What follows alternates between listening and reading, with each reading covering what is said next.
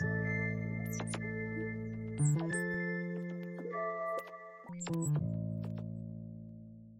Herzlich willkommen zu einer neuen Episode Irgendwas mit Recht. Mein Name ist noch immer Marc Ohrendorf und in diesem Podcast, der durch die LTO und LTO-Karriere zu euch gebracht wird, spreche ich heute mit Herrn Haus. Hallo, Herr Haus. Hallo. Herr Haus, Sie sind bei Volkswagen zuständig, unter anderem als einer von mehreren Menschen, für das Thema Litigation PR, ne? Genau so ist es, ja. Was ist denn das? Also Litigation PR ähm, sind zwei Sachen. Die eine Sache ist, es ist die kommunikative Begleitung von ähm, rechtlichen Auseinandersetzungen. Und zweitens ist es, glaube ich, das interessanteste Fach, was man jetzt gerade belegen kann, wenn man Jura studiert hat und sich auch gleichzeitig für Kommunikation interessiert. Da haben Sie jetzt aber die Messlatte hochgelegt. Ja, ich bin ja ein bisschen hier, um für diesen Weg Werbung zu machen. Aber es, ich glaube, es lohnt sich wirklich. Es hat sich in den letzten ähm, Jahren auch, jetzt, ich bin ja seit zweieinhalb Jahren bei Volkswagen äh, und beschäftige mich mit dem Dieselskandal ähm, schwerpunktmäßig. Aber allein in den letzten zweieinhalb Jahren hat sich so viel getan auf dem Markt ähm, und das ist für uns äh, so wahrnehmbar, dass ich glaube, dass äh, die Entwicklungen, die jetzt da gerade stattfinden, überhaupt nicht zu Ende sind, sondern gerade erst begonnen haben. Äh, und das wird immer spannender. Der Rechtsmarkt, der Kommunikationsmarkt im Zusammenhang mit Recht, PR und Marketing, ähm, das rückt alles immer näher zueinander. Wie auch immer man diese Entwicklung jetzt beurteilen möchte, aber äh, sie passiert. Und mhm. das ist interessant zu beobachten. Es macht Spaß darin zu arbeiten, äh, auch wenn ich mich häufig ärgern muss, aber das ist Teil der Teil dieses Jobs. Gut, dann fangen wir vorne an. Wie sind Sie denn da hingekommen? Haben Sie da von Anfang an gedacht, hm, das wäre interessant oder wann sind Sie das erste Mal darauf gestoßen, dass man auch sowas als Jurist machen könnte? Also ich habe mich immer für Medien interessiert und äh, für Kommunikation, habe eigentlich so eine klassische, ja, beginnende Journalistenkarriere äh, hingelegt, also äh, Schülerzeitung, Lokalredaktion, überregionale Redaktion, ähm, habe dann auch während der Bundeswehrzeit bei der Bundeswehr aktuell, die längst eingestellt ist, äh, meinen Wehrdienst geleistet als Sportredakteur. Ähm, und habe dann aber gemerkt, dass mich diese ähm, ständige Beschäftigung mit ja, vielen Themen und äh, das nur oberflächlich äh, nicht reizt und ähm, wollte dann was anderes machen und habe dann eben studiert, äh, Jura studiert und ähm, aber währenddessen auch immer ähm, journalistisch gearbeitet. Warum denn dann eigentlich nicht Journalismus, wenn Sie da eh schon interessiert waren? Ja, weil ich wollte kein Journalist werden. Ja, äh, dieses, ähm, was ich sagte, diese, diese, diese Schnelligkeit, diese Schnelllebigkeit auch, das fand ich, also immer wenn, wenn ich angefangen habe, mich mit dem Thema auseinanderzusetzen, dann war es eigentlich auch schon wieder weg. Äh, und das nächste kam und das nächste Interessante kam, was, was auf der einen Seite Spaß gemacht hat, aber auf der anderen Seite war es frustrierend, weil ich äh, nie das Gefühl hatte, äh, diesen Themen gerecht werden zu können. Mhm. Äh, und dann dachte ich, es wäre, also äh, Jura ist ja am Ende ähm, Gesellschaftspolitik, äh, wenn man das so ja, vom Gesetzgeber nun mal gemacht. Ne? Also und äh, das hat mich eben interessiert und bin da reingegangen und das war auch eine, eine richtige Entscheidung, auch weil ich das in Berlin studiert habe und da eben dann die Nähe ähm, zur politischen Kommunikation auch gewesen bin, wo ich dann nach dem Studium hingegangen bin. Hm, okay. Und da haben Sie dann was gemacht? Ähm, da habe ich zunächst einmal für Bundestagsabgeordnete und äh, in Ministerien äh, bis Staatssekretärebene kommunikativ beraten. Mhm. Ähm, das waren auch meine allerersten Jobs. Und dann ging das äh, weg von der reinen politischen Kommunikation hin zur Kommunikation für Unternehmen und Verbände. Und da hat's öfter auch mal gekocht und äh, wurde schwierig, sodass dann die Krisenkommunikation äh, immer stärker in den Fokus gerückt ist und weil sich dann herausstellte, dass die Krisen häufig sich ausdrückten, einfach auch in rechtlichen Auseinandersetzungen, ähm, ob das jetzt Insolvenzen gewesen sind oder äh, ja andere Rechtsstreitigkeiten, ging es dann eben dann auch los äh, mit Litigation Communication oder Litigation PR. Und das war damals, als ich damit angefangen habe, noch ein relativ äh, neues Feld. Und äh, für mich als Jurist hatte ich keine Berührungsängste. Und deswegen bin ich da äh, schnell reingegangen und habe da relativ zügig äh, auch echt interessante Mandate gehabt. Ähm, ja, und äh, dann, nachdem ich das dreieinhalb, vier Jahre gemacht habe bei der Agentur, hat dann eben Volkswagen angefragt. Naja. Dann würde ich aber, bevor wir darauf eingehen, gerne noch erstmal was zum Thema Politikberatung wissen. Wir hatten jetzt hier gerade, also wir zeichnen Ende März diesen Podcast hier auf, ihr hört ihn dann ein kleines bisschen später. Wir hatten hier gerade die Situation, dass die Politik beispielsweise Ruhetage angeordnet hatte, die dann keine Feiertage waren und dann wurde das zurückgenommen von der Bundeskanzlerin, hat eine große Welle gemacht. Da habe ich mich gefragt, hätte man da nicht so jemanden wie Sie früher gebraucht, um das besser zu handeln? Also was mich überrascht hat, ist, dass im Rahmen dieses Kommunikationsfehlers äh, auch einige Kommunikationsberater gef äh, gefragt wurden, was hätte man besser machen können. Und mhm. die haben alle gesagt, naja, also es braucht hier eine klare Führung, es braucht jemand, der vorne weggeht, ähm, man muss das Ganze zentral aufsetzen. Aber so sind ja die Voraussetzungen gar nicht. Da sitzt äh, Angela Merkel zusammen mit Landeschefs, die alle selbst eigene Länder regieren und äh, sich da dann alleine äh, vorne hinzustellen als Angela Merkel und etwas anzukündigen, was sie selbst gar nicht umsetzen kann. Das hat sich jetzt auch gezeigt. Also mhm. wie jetzt gerade, ähm, sagen wir, dieser Grenzwert von 100 da äh, dann, was für Konsequenzen der in den jeweiligen Bundesländern hat, ist, glaube ich, wäre kommunikativ genauso falsch gewesen. Ja, und dann zu sagen, also im Idealfall eine klare Botschaft von einer einzigen Person. Ja, aber äh, das passt halt nicht zu der Realität, in der man gerade ist. Deswegen meine ich, dass auch mit bester Beratung man da nichts hinbekommt, wenn es einfach faktisch keine Einigung oder keine klare Linie hm, innerhalb der handelnden Personen gibt. Und ähm, das, was Angela Merkel jetzt ja in einem zweiten Schritt gemacht hat, und zwar die ähm, äh, Verantwortung für das Kommunikationschaos übernommen. Ähm, das hat sie dann sehr beeindruckend gemacht, weil das völlig unabhängig von äh, mhm. der Umsetzung von irgendwelchen äh, Ruhetagen gewesen mhm. ist. Und das fand ich dann schon wieder stark. Und da ist dann am Ende genau das, was dann die Kommunikationsberater beim ersten Schritt äh, gefordert haben, hat sie dann umgesetzt und gesagt, eine Person äh, mit einer klaren Botschaft, es tut mir leid und wir müssen es jetzt als nächstes machen. Jetzt bei Anna Will saß sie ja und hat äh, schon mal angekündigt, in welche Richtung es gehen kann. Und da bin ich jetzt sehr gespannt, gespannt, ähm, wie sie das am Ende umsetzen wird. Da hat mich erstaunt, dass dann beispielsweise Herr Söder ähm, relativ schnell danach eine sehr ähnliche Message abgab. Ja, gesagt, wir müssen eventuell mal darüber nachdenken, ob wir das Infektionsschutzgesetz ändern, dass man da ein bisschen mehr durchregieren kann, vermeintlich auch zum eigenen Nachteil. Ja, wo ich mich dann fragte, hm, sowas ist doch vorher wahrscheinlich untereinander kommuniziert, dass man da dann auch so ein bisschen auf verschiedenen Kanälen spielt, oder? Was würden Sie sagen aus der Erfahrung? Also eine gute Frage, wie die das genau gemacht haben, weiß ich nicht. Aber klar, da können wir nur spekulieren. Ja, ja. aber es wäre ähm, ungewöhnlich, wenn man sich nicht vorher zumindest mal äh, darüber unterhalten hat. Aber ähm, von jemandem wie Herrn Söder ist es eben auch ein großes Eigeninteresse äh, zu zeigen, dass er auch Kanzler kann.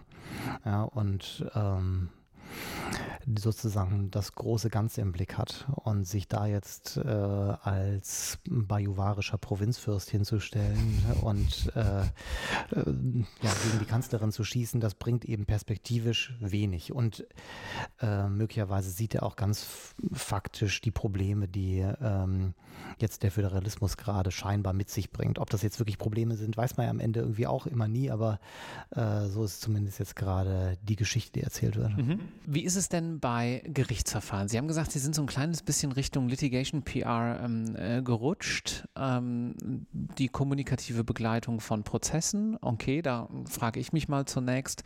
Ich kann ja auf der Aktiv- und auf der Passivseite sein. Wie unterscheidet sich das? Ich glaube, es ähm, unterscheidet sich vielfältig. Ähm, ich muss gerade mal überlegen. Und zwar die, die Frage, inwiefern sich das unterscheidet, hängt insbesondere damit zusammen, in welcher, in welcher Rolle man sich da gerade befindet. Äh, Volkswagen äh, in meiner jetzigen Position ist meistens auf einer tendenziell passiven Seite, mhm. äh, weil jede Berichterstattung über rechtliche Auseinandersetzungen eine ist, die aus unterschiedlichsten Gründen nicht gerne gesehen ist. Ja, also äh, Investoren beispielsweise sehen rechtliche Auseinandersetzungen äh, ungern. Völlig egal, wie stark dann die eigene Position von äh, Volkswagen ist, äh, weil es immer mit Risiken zusammenhängt. Insofern ist man wenn man bei so einem großen Unternehmen arbeitet, tendenziell eher immer auf einer defensiven Seite und ähm, reagiert. Mhm. agieren tut man dann meistens eher im Hintergrund, äh, was nichts Geheimnisvolles ist, äh, sondern das Ziel ist da eher einzuordnen, für Verständnis zu werben, für die eigene Position, um am Ende, wenn berichtet wird, diese Berichterstattung so informiert und so ähm, realitätsnah äh, wie möglich zu gestalten. Was bedeutet das denn ganz konkret? Sie äh, bereiten dann bestimmt sich gewissermaßen vor, was sind hier die Leitlinien, die wir kommunizieren wollen und irgendwie werden die dann ja auch kommuniziert. Also so ganz praktisch. Da ruft jemand bei Ihnen an, will irgendwie berichten mhm. und dann passiert was. Das erste ist erstmal ähm, zu hören, in welche Richtung wird denn die Geschichte möglicherweise gehen. Und ist das sozusagen erstmal was Oberflächliches, ist es eher was Nachrichtliches? Ähm, geht es am Ende nur darum, bestimmte Informationen ähm, herauszugeben, Standardzahlen herauszugeben, wie viele Klagen äh, laufen gerade oder so etwas? Oder geht es tatsächlich darum, äh, Zusammenhänge herzustellen und äh, ein Stück weit in den Hintergrund zu blicken? Und je nachdem unterscheidet sich dann eben auch unsere Reaktion. Interessanter ist es natürlich äh, auch für den Leser, wenn es darum geht, ein bisschen tiefer reinzugehen. Und ähm, dann Je nachdem können wir entweder diese Zusammenhänge herstellen, eben diese Position von Volkswagen erläutern, äh, zeigen, was sozusagen dahinter steht, oder wir vermitteln eben auch die Kontakte zu, ähm, zu Experten, entweder technische Experten oder rechtliche Experten aus dem, aus dem Rechtswesen, die dann eben auch nochmal erläutern können. Und äh, wenn diese Gespräche gelaufen sind, äh, dann gibt es eben dann immer auch nochmal äh, Positionen, die man im Vordergrund rausgibt, äh, die, wo wir dann einfach zitiert werden können oder Zahlen veröffentlicht werden können. Und dieses, dieses doppelte Spiel, wenn man da jetzt reaktiv unterwegs ist, oder ein Spiel ist es ja am Ende nicht, sondern diese, dieses doppelte Vorgehen, äh, führt dann am Ende im Idealfall dazu, dass es eben gut informierter Artikel wird, der unsere Position, aber natürlich dann auch die Position äh, der anderen Seite darstellt. Sie haben gerade externe Rechtsberater angesprochen. Da könnte ich mir vorstellen, dass das in den Kanzleien ja noch ein relativ neues Gebiet ist, oder? Das ist ein neues Gebiet oder man hätte sagen können, das ist ein neues Gebiet, wenn man jetzt bei Volkswagen äh, sechs Jahre in die Vergangenheit reist. Mittlerweile ist die Bedeutung für ähm, die Bedeutung der Kommunikation im Rahmen von rechtlichen Auseinandersetzungen auch bei den Kanzleien ähm, ganz tief drin. Die wissen, äh, dass man nach außen erläutern muss, warum man was wie tut. Die wissen auch, dass äh, Richter beispielsweise Zeitungen lesen, die ähm, und ihre grobe Einordnung und Verständnis äh, von Themen und Auseinandersetzungen durchaus aus den Medien auch erfahren. Das, das bedeutet nicht, dass dann ähm, die, äh, die Urteile sich dann dadurch großartig verändern oder so etwas aber zumindest die Stimmung ist eine andere. Naja, es macht ja auch einen großen Unterschied. Also ähm, denke ich mir mal zwei Situationen oder zwei parallele äh, Stränge sozusagen, zwei Anwälte, ähnliches Verfahren, großes Verfahren, vielleicht bis zum BGH und ähm, danach man, man, beide gewinnen und danach gibt es eine Pressemitteilung. Ja, direkt irgendwie äh, von Frank Bräutigam, äh, der dann, dann mal wieder schön aus Karlsruhe berichtet, mhm. ein Mikro vor die Nase gehalten. Der eine Anwalt ist vorbereitet, Sie sind natürlich sowieso vorbereitet, Sie machen das ja den ganzen mhm. Tag und der andere vielleicht vielleicht nicht so sehr. Das macht doch einen Unterschied dann, oder? Wenn der Vorbereitete da pointiert gut was äh, ins Mikro sagen kann. Das stimmt, ähm, das macht einen Unterschied, aber dann äh, zu dem Zeitpunkt, wenn das Urteil gefallen ist, ist es meistens auch schon zu spät. Hm, okay. Also ganz viel ähm, passiert vorher. Das ist ja, finde ich, bei der Litigation Communication so interessant, dass die ähm, Dramaturgie eines einer rechtlichen Auseinandersetzung eigentlich der klassischen Dramaturgie ähm, der Medien nicht folgt. Also eigentlich eigentlich brauchen die Medien eine schnell zu erzählende Geschichte mit einem klaren, eindeutigen Ende. Und das können die, ähm, das können die gerichtlichen Auseinandersetzungen oft nicht leisten. Es zieht sich, es dauert, äh, bis es überhaupt mal anfängt. Mhm. Also gerade jetzt bei den jüngsten strafrechtlichen Auseinandersetzungen, ähm, in die auch Volkswagen da äh, verwickelt ist, bis das überhaupt mal losgeht. Man, man bräuchte eigentlich für die Geschichte viel früher äh, eine, eine klare Richtung oder beim Kapitalanleger Musterverfahren machen. Als das losgegangen ist, große Schlagzeilen, es geht hier um 9 Milliarden Euro. Das behaupten zumindest die Kläger, dass das sie an Schäden äh, erlitten hätten. Aber bis man überhaupt mal da ist, um darüber zu sprechen, passiert so viel Technisches und die, die Leute gehen schon, also die Journalisten gehen schon gar nicht mehr hin, weil einfach gar nichts passiert, nichts Berichtenswertes. Es ist tatsächlich auch so. Also es ist eine absolut richtige Entscheidung, finde ich, da jetzt momentan nicht hinzugehen, weil wenig passiert. Aber ähm, ja, das, das passt nicht gut zusammen.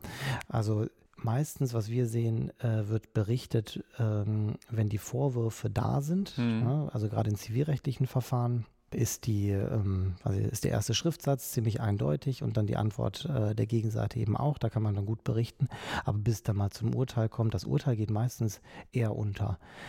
Ein bisschen anders ist es bei den BGH-Verfahren, die wir da jetzt hatten. Ja, also da, äh, da ist das ähm, Urteil, weil es eben für Zehntausende Kunden relevant ist, da wird, das, da wird das schon intensiv berichtet, aber das ist eher die Ausnahme. Also oftmals kriegen diejenigen, die die Erstberichterstattung mitbekommen haben, das Urteil gar nicht mehr mit. Mhm.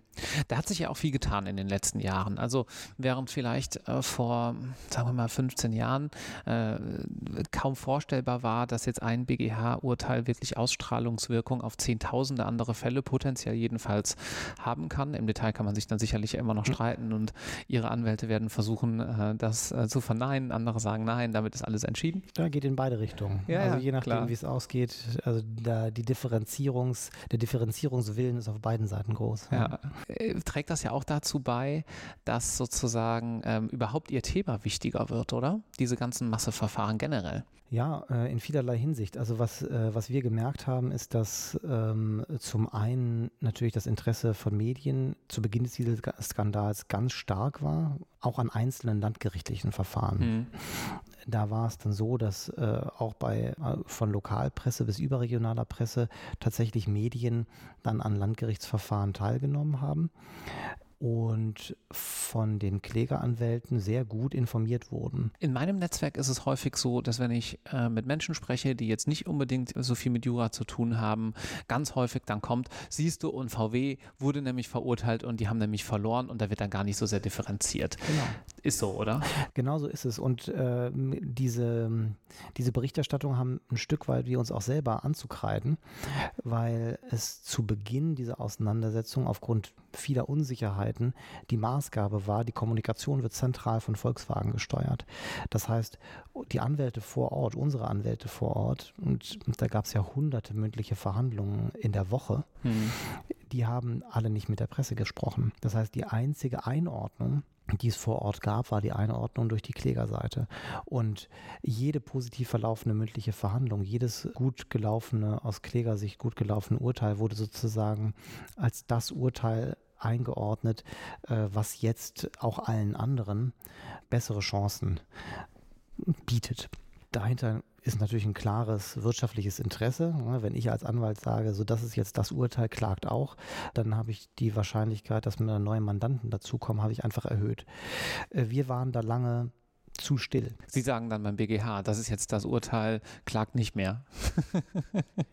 Und dann stimmt's auch, ja, oder, äh, oder es ist eben verjährt oder sonst irgendwie was, ne? Aber äh, zumindest diese landgerichtlichen Urteile haben wir versäumt einzuordnen.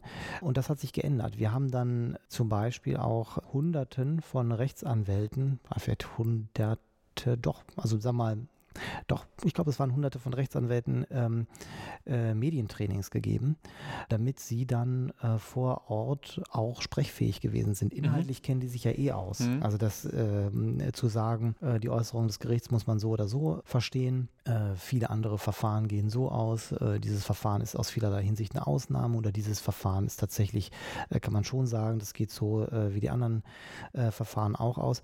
Ähm, das können die. Aber was die eben nicht wissen, ist, was erwartet denn der Journalist von mir und was kann ich dem vielleicht auch ein ja, was kann ich dem einordnen sagen, ohne dass der sofort alles aufschreibt. Mhm. Weil Journalisten haben ja nicht nur Interesse an einem knallharten Statement, sondern auch wirklich an, an Fakten, an Hintergründen. Wie sieht denn so ein Training aus, ganz praktisch?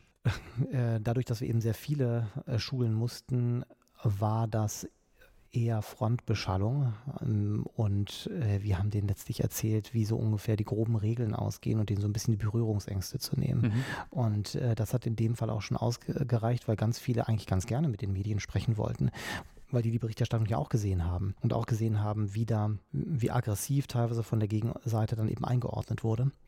Und das hat sich danach dann wirklich gebessert äh, oder verändert aus meiner Sicht. Äh, das Ergebnis war dann, dass gar nicht mehr berichtet worden ist oder viel weniger berichtet worden ist, was am Ende auch in unserem Sinne gewesen ist, aber was man eben auf unserer Seite, tja, was sag mal, positive Berichterstattung ist eine Seltenheit. Für uns aus unserer Sicht negative Berichterstattung ist dann eher häufig und äh, gut ist, wenn gar nicht berichtet wird. Und auf Klägerseite, da haben sich ja relativ viele Kanzleien gebildet, die ja, auf Masseverfahren spezialisiert mit standardisierten Abläufen hundertfach Klagen einreichen.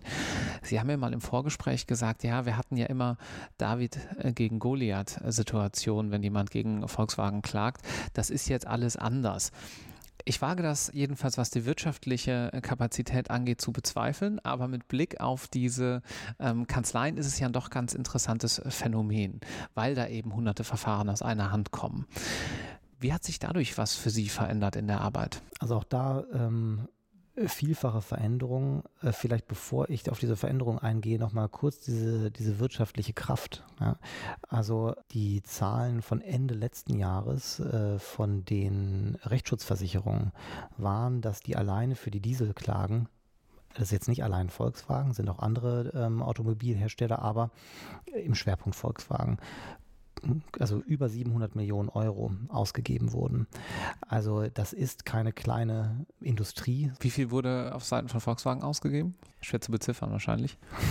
Ja, ähm, also es ist schwer zu beziffern, aber es äh, sind, die letzte Zahl, die ich kenne, sind Rechtsberatungskosten über 1,7 Milliarden Euro. Mhm, okay. Da sind auch verschiedene andere, also jetzt nicht alleine ähm, Rechtsanwaltskosten, aber äh, das ist wirklich äh, viel Geld, was da, was da ausgegeben wird. Ja, wenn man es in der Metrik misst, dann ist es ja ungefähr Faktor 2, 2,5.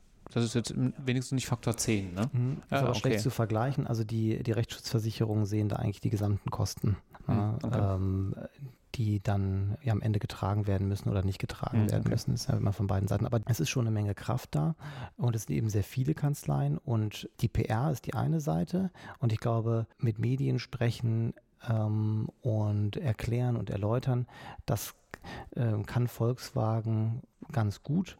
Ne, also da gibt es einfach ähm, äh, die Kollegen und mich, äh, die, die zumindest für ein Gespräch offen sind. Aber was wir wirklich lernen mussten, ist, dass äh, mit sinkendem Interesse, dass uns äh, beim mediales sinkenden Interesse, dass unsere Arbeit nicht aufhört, sondern ähm, genauso stark auf einem anderen Feld fortgeführt werden muss. Und zwar auf dem Feld des Marketings. Äh, denn selbst wenn in den Medien nicht mehr berichtet wird, wenn ich Google Dieselklage, dann sehe ich die ganzen Google-Anzeigen oder äh, wenn ich einmal äh, von diesen Kanzleien. von diesen Kanzleien. Mhm. äh, ich sehe die Websites dieser Kanzleien äh, völlig unabhängig von äh, jedem medialen Kanal oder von jedem klassischen medialen Kanal. Und da mussten wir auch aktiv werden denn der Eindruck der sich völlig unabhängig äh, von Radio TV äh, Zeitungen verstärkt hat, ist, Volkswagen schummelt weiter, gerade wenn es jetzt um äh, neue Klagen geht. Und da mussten wir dann eben auch mit Marketing äh, dagegen halten. Und das ist für eine Kommunikationsabteilung, die in Kern-PR macht, äh, eine völlig neue Erfahrung und wir mussten da sehr viel dazulernen. Was haben Sie dann konkret gemacht? Also man kann ja jetzt nicht sozusagen einfach nur die Negativanzeige schalten, das funktioniert ja nicht. Das äh, führt ja wahrscheinlich auch zu mehr Aufmerksamkeit auf genau die Situation. Äh, genau, ganz interessante, ähm, interessantes Problem, äh, vor dem wir standen. Wir wollten ja auf der einen Seite nicht zusätzliche Aufmerksamkeit mhm. ähm, auf die Klagen lenken, auf der anderen Seite wollten wir diejenigen, die sich überlegen zu klagen, ausgewogen informieren. Und da haben wir dann eben tatsächlich auch sehr selber Anzeigen geschaltet. Ähm, das waren im Prinzip das, was Sie jetzt gesagt haben, Negativanzeigen. Und zwar, Klagen lohnt sich nicht. Aus folgenden Gründen. Da ging es dann äh, nicht mehr um den, äh, diesen alten Dieselskandalmotor, sondern es ging um einen neuen Dieselmotor. Und dort sind die Klagen äh, bis heute, gehen ganz überwiegend verloren. Und äh, das sagen natürlich die Klägerkanzleien nicht, sondern die sagen, ja, hier, äh, früher hat es geklappt, natürlich klappt es jetzt weiter faktisch ist das falsch. Völlig andere Situation, keine unzulässige Abschalteinrichtung. Und ähm, das wollten wir den Kundinnen und Kunden, die sich da überlegen zu klagen, eben mitgeben. Ähm, einmal über, äh, über die Google ähm, Ads, dann über Native Ads, das heißt in entsprechenden Artikeln wurden auch Anzeigen geschaltet und das Interesse daran war ziemlich groß. Und umgekehrt gab es dann eben auch interessanterweise von den äh, Klägerkanzleien äh, Gegenanzeigen. Also bei unserer stand dann, äh, Klagen lohnt sich nicht und direkt darunter, Klagen lohnt sich doch. Also das ist dann ein Spiel, ein Hin und Her, ein Ping-Pong, ähm, wo man sich schon überlegen muss, ob das sinnvoll ist oder nicht. Aber wenn es eben keine äh, Berichterstattung gibt in den klassischen Medien, wo wird unsere Stimme dann sonst gehört? Hm. Und da muss man dann eben an die Stelle rangehen. Ist da dann auch ein Teil der Strategie, das habe ich so ein bisschen im äh, Umfeld wahrgenommen, dass man sagt, naja, hm, vielleicht kann man ja sozusagen auch einen Wagen, der jetzt potenziell äh, noch etwas teurer werden könnte, dahingehend aus der Welt schaffen, dass man dem entsprechenden Kunden einen neuen Wagen verkauft. Das fand doch wahrscheinlich auch relativ viel statt, oder? Mm, das äh, müssen Sie nochmal stellen, die Frage. Naja, wenn ich einen sechs Jahre alten Diesel irgendwas habe und ich kann ihm jetzt einen ID3 verkaufen, dann habe ich ja erstmal ein Problem aus der Welt geschafft. Also ähm, bei den neuen Klagen, die da äh, zu dem sogenannten ER288-Motor kommen, da werden keine Angebote gemacht. Ja, also okay. das, äh, da wird sich nicht verglichen, ähm, weil äh, wir wissen, dass wir da sauber sind. Auf der anderen Seite könnte man aber ja durch, äh, man muss sich ja gar nicht äh, dann vor Gericht vergleichen, sondern man kann ja auch durch gute Sales-Aktivitäten sozusagen, bevor die Sachen zu Gericht kommen, die Probleme aus der Welt schaffen. Ja, das stimmt, aber also man könnte da möglicherweise ein Sales-Problem oder ein Problem über Sales lösen, aber was man nicht lösen kann, ist dieser Eindruck, der sich dann ja auch äh, wieder aufdrängen würde, die haben was zu verbergen. Mhm. Ja, die versuchen mit irgendwelchen, ja, am Ende ist es ja ein Vergleich, wie auch immer, ob der jetzt gerichtlich oder außergerichtlich mhm. ist oder mit besonders besonders guten Angeboten versuchen sie da den Kopf aus der Schlinge zu ziehen. Mhm. Und äh, das ist eben nicht der Fall. Insofern mhm. ah, ja. ähm, ist unsere Strategie da sehr hart zu sein und zu sagen, wir vergleichen uns nicht, wir sind uns sicher, wir führen diese Verfahren zu Ende und äh, bislang ja, lohnt sich oder zeigt, ja, ist das eine gute Strategie, äh, weil das eine mit, auch mit Glaubwürdigkeit zu tun hat. Meine, warum soll man an einem Punkt nachgeben, wenn man sich so sicher ist äh, und, in der, und insbesondere auch zeigen möchte, dass man gelernt hat, äh, dass man eben nicht weiter schummelt, dass man keine unzulässigen Abschalteinrichtungen mehr verbaut. Und das ist schon uns wichtig, nach außen zu zeigen, kommunikativ zu zeigen, ähm, aber dann eben auch, das muss sich ja in der rechtlichen Strategie äh, widerspiegeln. Hm. Abschließend würde mich noch ein Thema ein kleines bisschen interessieren. Wir zoomen mal wieder raus, äh, nicht so sehr konkrete Gerichtsverfahren, nicht so sehr Volkswagen, sondern mehr die Frage Juristen und Kommunikation. Mhm. Neulich sprach ich mit jemandem, der sagte, also ich bin BWLer und ich habe jetzt in den letzten fünf Jahren gelernt, wenn immer ich einen Juristen was frage, ist die Antwort immer die gleiche, kommt drauf an. Das Gelächter war groß und ja, ich musste darüber aber dann noch ein bisschen länger nachdenken und ich glaube, die Person hatte einen Punkt. Was macht denn aus Ihrer Sicht äh, für einen Juristen gute Kommunikation aus? Also ich glaube, die ähm, zu verstehen, äh, dass es hier bei den rechtlichen Auseinandersetzungen nicht, wenn man jetzt nach außen kommuniziert und versucht zu erklären, dass es nicht um Rechtstechnik geht, nicht um rechtliche Mechanismen geht, sondern am Ende geht es um Auseinandersetzungen zwischen Menschen, es geht um wirtschaftliche Zusammenhänge, es geht möglicherweise sogar um politische Zusammenhänge. Und wenn man, man sich das bewusst macht, dann erzählt man eine andere Geschichte. Und diese Geschichte muss sich abheben und muss sich unterscheiden von den rechtlichen Mechanismen, die ähm, dann in, vor Gericht eine viel stärkere Rolle spielen. Und wenn ich das weiß, glaube ich, wird auch das, was ich sage, glaubwürdiger, äh, nachvollziehbarer ähm, und ich dringe mit einer Botschaft, äh, wenn ich denn eine habe, einfach stärker durch. Oftmals ist es ja auch einfach äh, wichtig, äh, nur für Verständnis zu werben, ohne jetzt eine große eigene Botschaft zu haben.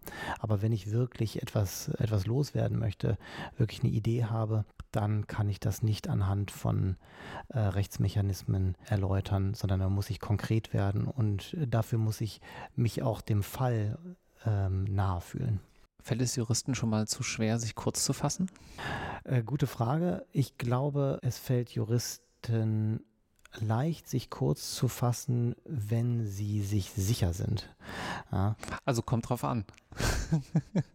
es kommt drauf an. Äh, nee, in dem Fall kommt es nicht drauf an. Ich glaube, es, es, es kommt, äh, wenn, wenn sie sich sicher sind, geht es ganz schnell. Wenn sie ähm, ich glaube, es geht anders los.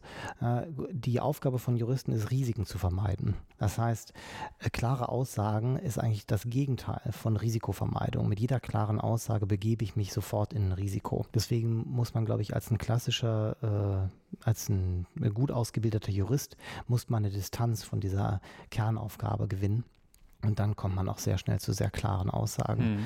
Aber also was unsere Aufgabe ist als Rechtskommunikatoren, ist es ja die juristische Strategie zu unterstützen. Das heißt, eine risikoreiche Kommunikation passt nicht zu einer risikoaversen rechtlichen Strategie. Ähm, und äh, das ist durchaus ein Konflikt, den man dann aushalten muss äh, und abwägen muss, äh, wie weit man auch dann kommunikativ in Risiko gehen kann. Aber Juristen können sich sehr kurz fassen. Gut, wenn mich das jetzt interessiert und ich höre hier bei diesem Podcast regelmäßig zu, dann weiß ich schon, was jetzt kommt, nämlich die Frage, kann man sich das irgendwie mal näher bei Ihnen anschauen? Was man auf jeden Fall machen kann, ist auf mich zukommen und mit mir sprechen. Ich finde das Berufsfeld tatsächlich total interessant und es gibt äh, viele Möglichkeiten, in das Berufsfeld hineinzugucken, ohne jetzt direkt bei einem Konzern zu landen. Und das glaube ich, das ist auch der eher richtige Weg. Ich denke, äh, wenn einen das interessiert, gibt es eine Menge Kanzleien, die eigene gute Kommunikationsabteilungen haben. Es gibt ähm, Agenturen, die ausgezeichnete Litigation PR äh, Beratung machen. Ähm, und es gibt natürlich auch Klägerkanzleien, äh, wo man hingehen kann, wenn man dann ähm, darauf äh, gepolt ist, stark ähm, wirtschafts basiert oder ja, sagen wir, unter Wirtschaftlichkeitsaspekten zu kommunizieren. Ähm, aber diese, diese Einstiege sind wichtig, aber ich glaube, es ist gut, sich vorher ein äh, Gesamtbild machen zu können und da bin ich auf jeden Fall auskunftsbereit und auskunftsfähig. Herr Haus, hat sehr viel Spaß gemacht. Danke. Mir auch, vielen Dank. Ciao. Tschüss.